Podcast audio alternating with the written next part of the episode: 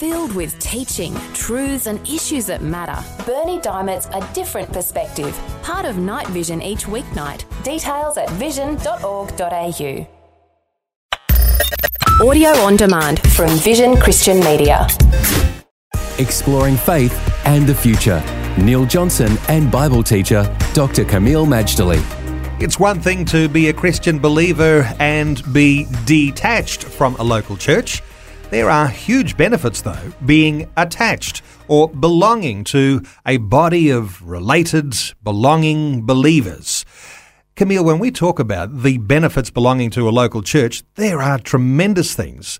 There's role models, there's family, there's a whole lot of protection that happens from being a part of this uh, institution or this family of the church. That's right, Neil. And may I also remind you that we also we learned about church is a place of community, the Word of God, doing mission together, which includes local evangelism, a place of prayer and of pastoral care.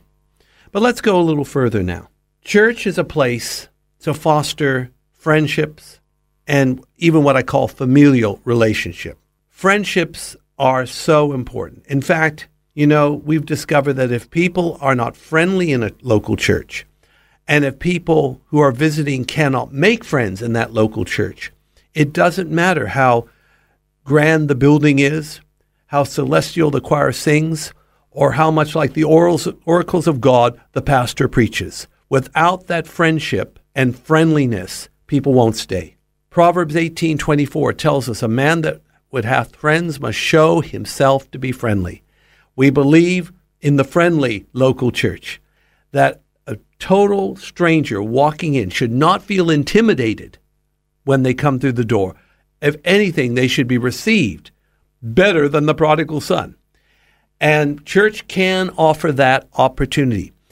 It should offer it almost straight away, but it, sometimes it takes a little while to get acclimatized to the relationships.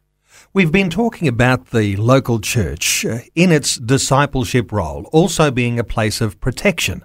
Now, the church raises up a standard of truth because there's the preaching, this declaration, this proclamation of the gospel. But there's also a protection there from some other strange teachings that seem to float around in the community. That is another benefit of the fully functioning local church. The local church, like the Good Shepherd, protects the sheep one of the dangers facing the sheep is what we call false doctrine or heresy. People may not realize it, but false doctrine and heresy is a deadly thing for believers. It's like catching a terrible disease, a cancer, or heart problems. It's the same. False doctrine can lead people astray, make them blind, and cause them to be lost. Now, whether their salvation is at stake, I don't want to get into that. But what I am saying is it is it's very, very risky.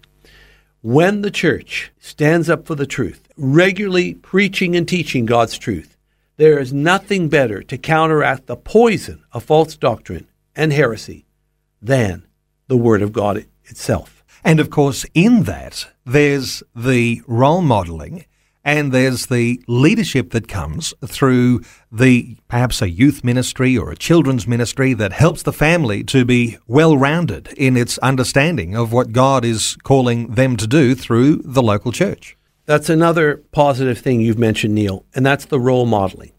Or can we call it affirmative peer pressure? I shared this before, but it bears repeating that, especially for children and adolescents, we have to give them positive slash godly peer pressure because we all know there's plenty of the other out there in the marketplace today.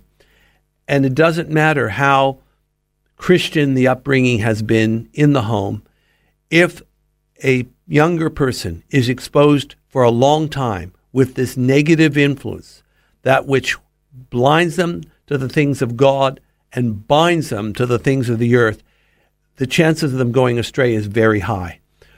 The local church can make a difference, especially if they have quality programs for children as well as for youth.